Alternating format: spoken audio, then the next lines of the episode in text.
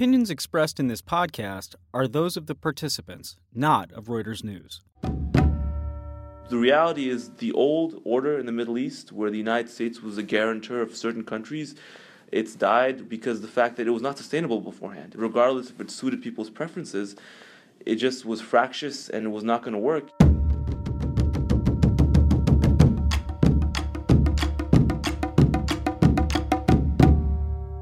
Saudi Arabia and Iran are vying for influence in the Middle East and beyond. There are many ways to look at the conflict a religious rivalry, a political struggle, or simply an economic one.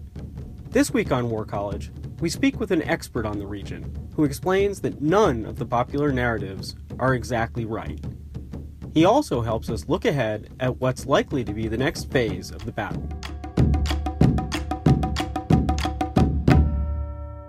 You're listening to War College, a weekly discussion of a world in conflict focusing on the stories behind the front lines. Here's your host, Jason Fields. Hello and welcome to War College. I'm Reuters opinion editor Jason Fields. And I'm Matthew Gault, contributing editor with War is Boring. Today, we're talking with journalist Murtaza Hussain about Saudi Arabia and its recent diplomatic split with Iran. Murtaza, thank you so much for joining us. Thank you very much for having me. Can we start off with just the basics? Can you explain what's behind the uh, split between Riyadh and Tehran? Well, Riyadh and Tehran have been involved in a long running Cold War in the region, which has played out in Yemen, in Syria, and other proxy conflicts throughout the Middle East. Unfortunately, it seems like over time this conflict is escalating and the recent execution of 47 political prisoners, including uh, Sheikh Nimr al Nimr, has uh, really ratcheted up the tensions to a heretofore unprecedented level. And you've seen retaliatory actions in Iran, not by the state per se, but by non state actors against the Saudi embassy, which has led to a severing of diplomatic ties. So there's now a very real possibility this Cold War could become a hot war, although indications from both sides are that's not their intention. Who are these political prisoners exactly? Can you kind of explain who they are and why they were executed? So it's uh, the nature or the identity of these prisoners is one of the very interesting points of this uh, recent uh, flashpoint, in the sense that Sheikh Nimr al Nimr was a very influential and widely revered Shia religious figure in Saudi Arabia, in the Shia regions, as well as in Iran. And his execution was very provocative because he had great ties to Iran and he was widely uh, respected. And he was executed, but alongside him, there were 44 other prisoners who were not Shia Muslims. They were Sunni Islamists. Some of them were Al Qaeda linked figures, and they were executed alongside of him. And when he was executed, he, it was portrayed as a terrorism prosecution, whereas you know he really was not a terrorist by any stretch. He was a popular leader. He had much more in common with the revolutionaries of the Arab Spring than he did with Al Qaeda or any of these groups. And they had sort of lumped him in together with those individuals to say, well, we're cracking down on terrorism, whereas by any stretch of the imagination, he did not fit that category. So Saudi Arabia is trying to characterize his execution as a security issue, when in reality it's more about uh, suppressing their own uh, religious minorities and also antagonizing Iran further in their conflict. Am I remembering right that Shiites actually make up something like 15% of the Saudi population? They do make up uh, around the low 10 figure of the Saudi population. More importantly, though, even they're concentrated in the areas where uh, oil resources are, and they have not seen a fair share of those resources. So not only are they a significant minority, they are living in strategic areas of the country. So their political status uh, it becomes even more difficult to ameliorate because there's the possibility from the Saudi perception of although it hasn't really been something which people have been advocating of separatism or foreign influence in those regions which are very economically vital to the country uh, which is where the Shia population happens to be concentrated. Is Iran actively working on behalf of the Shia inside Saudi Arabia? This is the allegation of uh, the Saudi government. Iranian Shias will very vociferously deny it, and Sheikh Nimr al Nimr vociferously denied it. And notably, he took positions which were at odds with the Iranian government in the situations such as Syria, where he spoke out against the government of Bashar al Assad. So the characterization of all these groups as being Iranian proxies has been something which their opponents have been attempting to do, including in Yemen with the Houthis. But uh, does not necessarily the case. But I fear that, uh, or I think that's reasonable to assume that in the aftermath of these very provocative actions, they might actually have the effect of driving Saudi Shias closer to Iranian influence because Iran will act as their only protector in the face of an oppressive state. So it could be a self fulfilling prophecy, even if it were not the case beforehand. All right, you you compared this uh, at the beginning of our conversation to a Cold War that has suddenly gotten hot. So you don't see this as just another small step in a conflict that's kind of been going on since 1979. This is something new. I mean, I hope it does not go hot. It's becoming more uh, contentious as time goes on. Both the Iranian and Saudi leadership have indicated publicly that their intention is to avoid what would surely be a catastrophic conflict between the two countries if it were to come to outright conflict. I think most likely you'll see an intensification of conflicts in Yemen and Syria, which will become more intractable because of the uh, fact that Iran and Saudi Arabia remain at loggerheads. You know, if it were to come to that, I don't think it would ever would come to a hot war per se, but uh, were that to be the case, I think everyone could recognize how disastrous and how uh, you know unpredictable such a conflict could become. And I think that it would be very much in the interest of the United States and other countries to pre- use whatever influence they have to prevent that, because it would be disastrous to uh, economic interests as well as the stability of the Middle East and those countries which still remain stable. Does the U.S., which has been an ally of the Saudi government for many, many decades, so does the U.S. have any kind of real influence at this point to hold Saudi Arabia back from war or? Ratcheting things up any further?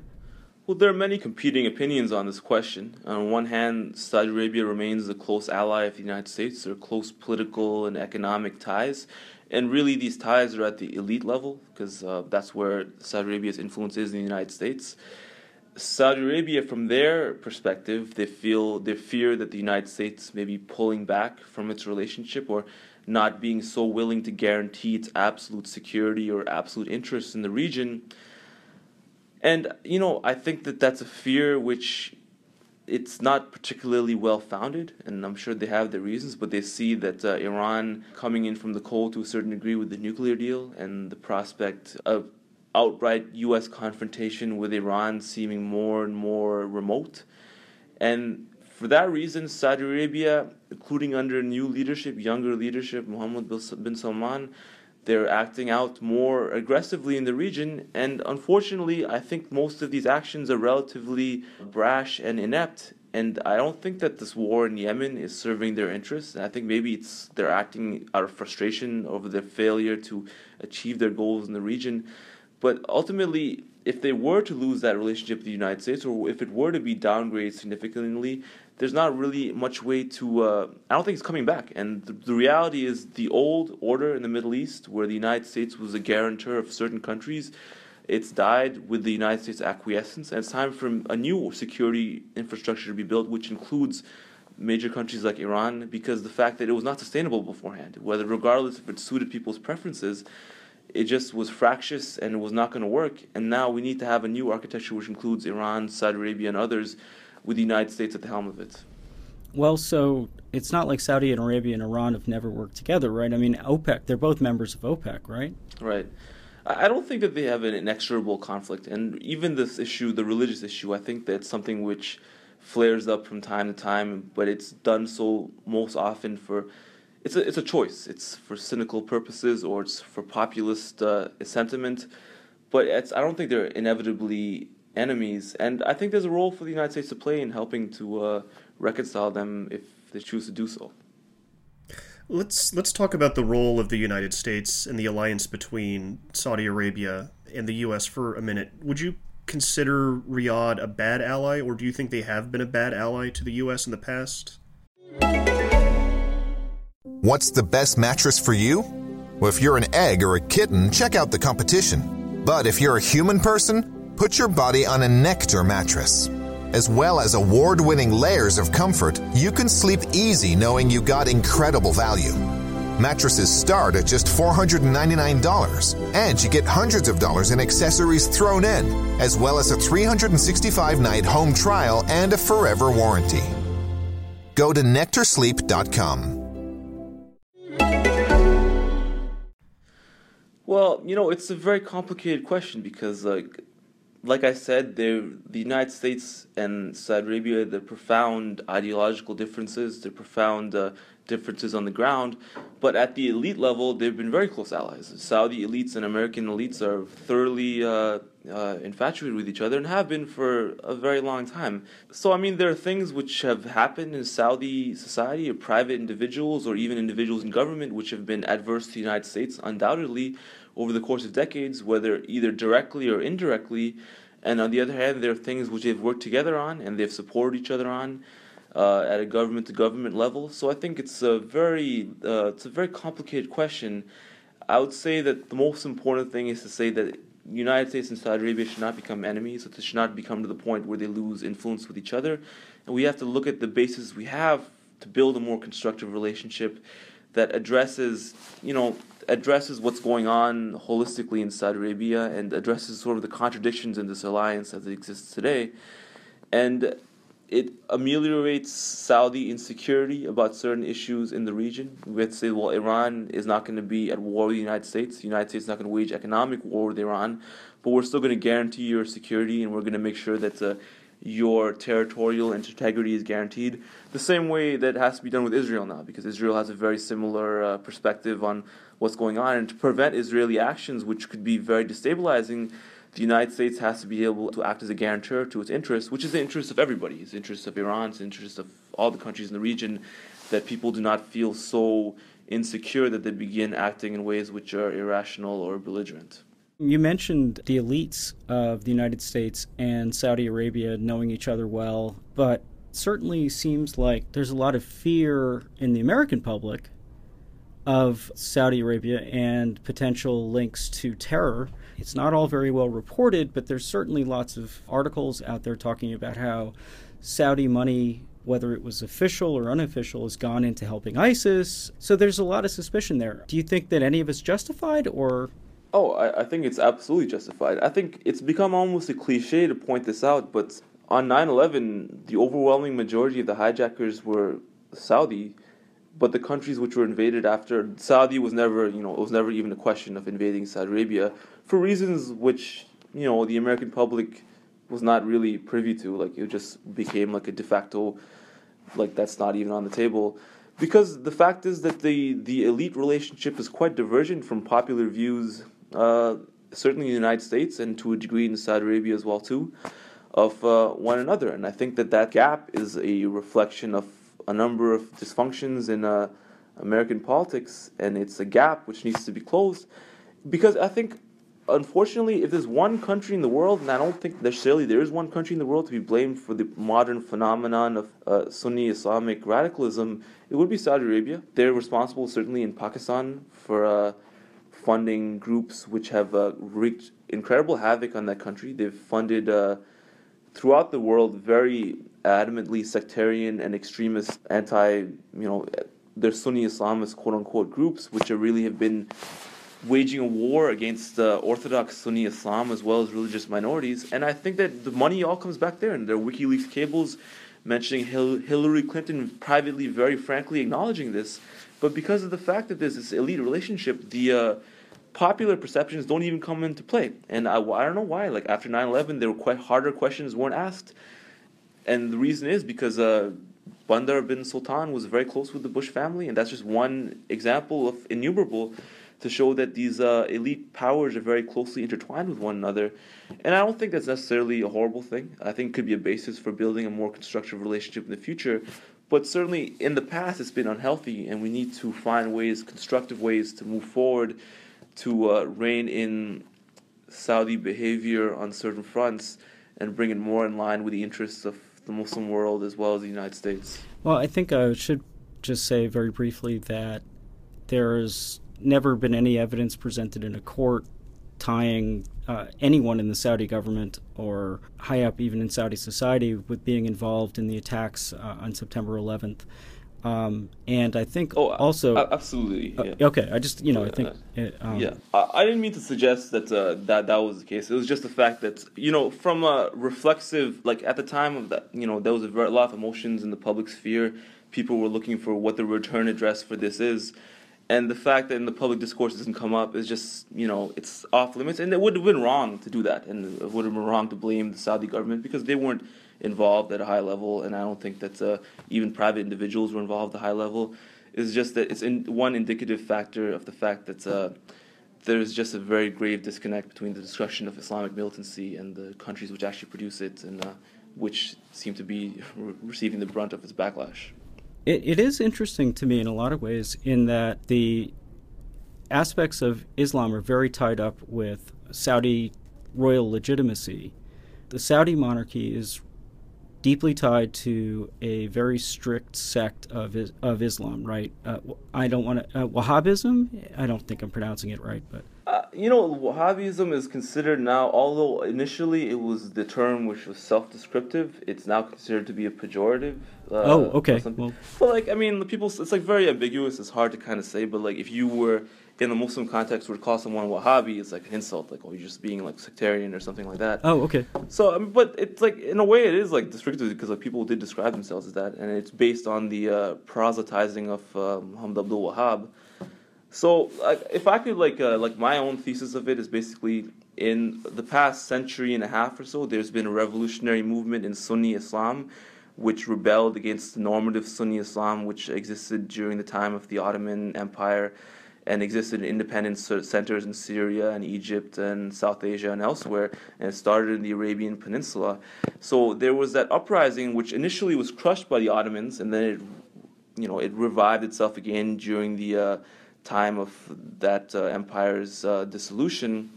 And it was uh, targeting the orthodox uh, normative Sunni Islam that existed throughout the Muslim world. At the same time, that was happening from below. From above, there was colonialism targeting those structures from above.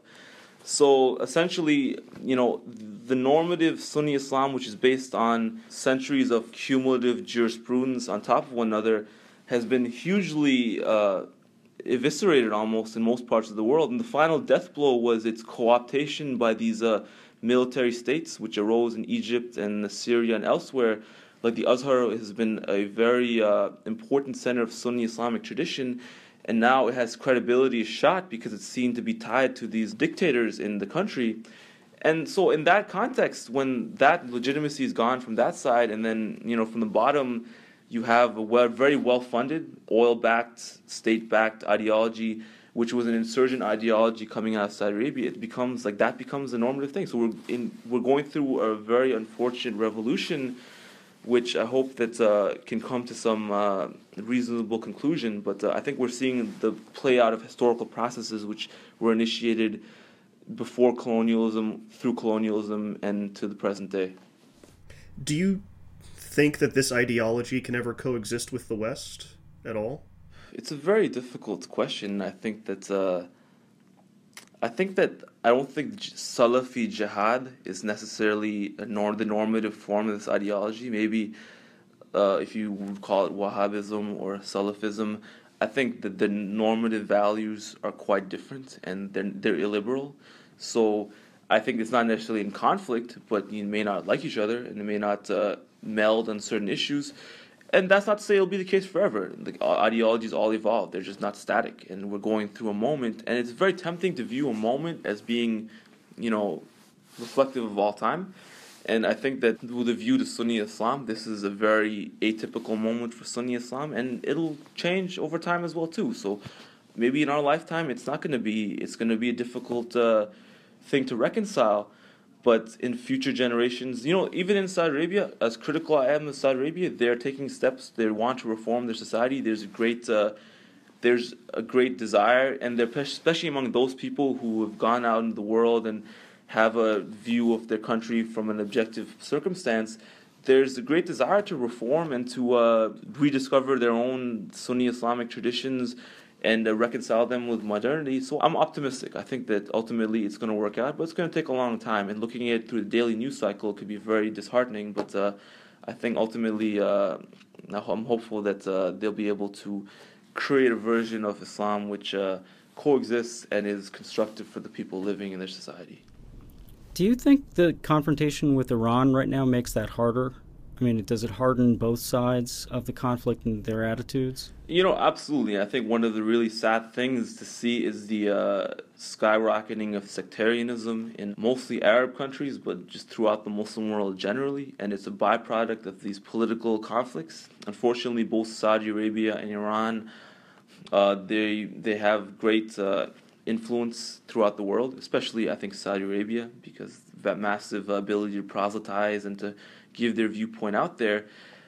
So I think, and there are real grievances too. Like uh, the criticism of what Iran's doing in Syria is very well founded, even if criticisms in other places are not. So you know, it's going to be. I think that it's going to get worse before it gets better. I don't think it's going to be a hot war per se, but I think that uh, these attitudes are going to continue to harden in the short to medium term, and the sad thing is people are couching it in uh, religious terms but at the end of the day this is just identity politics. Like it's not even an ideology it's just an identity. And uh, they even create new uh, mythos based on the past or new symbols and uh, formative stories which uh, seem to give weight to these ideologies or these identities but they're really historically contingent. And i could easily point to many many different episodes in history which under, undercut them. But you know at a time of heightened sectarian tensions and heightened violence and you know refugee crisis, like it's becomes compelling to some people. It becomes compelling, and it's hard to target that or undermine it when the physical uh, circumstances are so bleak. So until like the war ends in Syria, the war ends in Yemen, this is only gonna get worse. It's like a running sore. I mean, I know this is asking a lot of you since it's not like anybody else has been able to figure it out.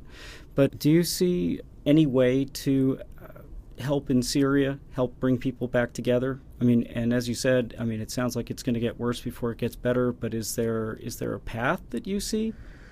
The path I saw was, uh, you know, helping reconcile the various outside parties in the conflict: Russia, Iran, Saudi Arabia, bring them to common terms where they can meet on some uh, level playing field.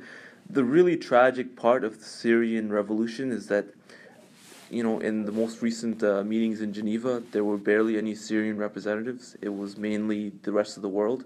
So that's sad. That's it. That's not what they wanted. The revolution really got out of hand to the point where this is how it's being settled. And unfortunately, this recent uptick in conflict between Iran and Saudi Arabia is going to make that more difficult. And uh, it's not like Bashar Assad is an easy person to deal with on his own. He's been very, uh, you know, is his fault. He, if he just walked away from power, this all could have been diffused at the very beginning. And now that both Iran and Saudi Arabia are feeling more under threat, they're going to harden their positions. And from the perspective of Assad, if he has his backing from his foreign backers, he's going to be less inclined to make any concessions or feel less pressure. And from the perspective of those many rebel factions which are dependent on the GCC states or Turkey for their backing, and their own ability to negotiate is hamstrung by the conditions of their backers, those conditions are going to become more strenuous than they were now or more zero sum. So it's going to be difficult. And I don't see it's. I think that the real tragedy and the real risk of this uptick in Saudi-Iran conflict is not a conflict between those countries directly, but it's more bloodshed in Syria, more bloodshed in Yemen and then in a way it actually puts the islamic state what you know even if they're not being supported by either side it gives them this this free reign. It gives them a safe space to operate from. Absolutely, and this you know revolutionary history. There have been many states in the world which were viewed as anathema by the entire like the existing order. They were they had revolutionary ideologies. They were brutal, and but they benefited the fact that even though they're widely despised by all their states around them, those states were so busy at odds with one another that they were not able to focus attention on them or unite to confront them, and they were able to solidify themselves. And that's kind of how Bolshevik Russia was able to establish itself and survive. And this uh, conflict between Saudi and Iran is really a Christmas gift to ISIS. It really is unbelievably in their favor, but who's going to be committed to uh, uprooting them? And the Iraqi army is doing its foremost to do that, and along with sectarian militias, which their involvement is very troubling for a number of reasons, but they're fighting ISIS. But uh, is that able to uproot them from major urban centers like Mosul and Raqqa? It's very difficult to say. It certainly would be easier if every country in the region were focused on that goal, but they're not, and it doesn't seem they're going to be in the meantime. So if ISIS has a chance to survive, this really is uh, this is it. Well, thank you so much for joining us for another sobering segment of War College. Murtaza Hussain, it's been a great conversation. Thank you so much for talking to us. My pleasure. Thank you for having me. Appreciate it.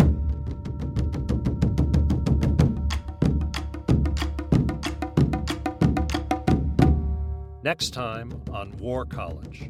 The Israeli army feels it really can't predict what may happen on any of its borders or on any of its fronts. So he's embarking on a massive plan to muscle up the army as a body that will be prepared for anything.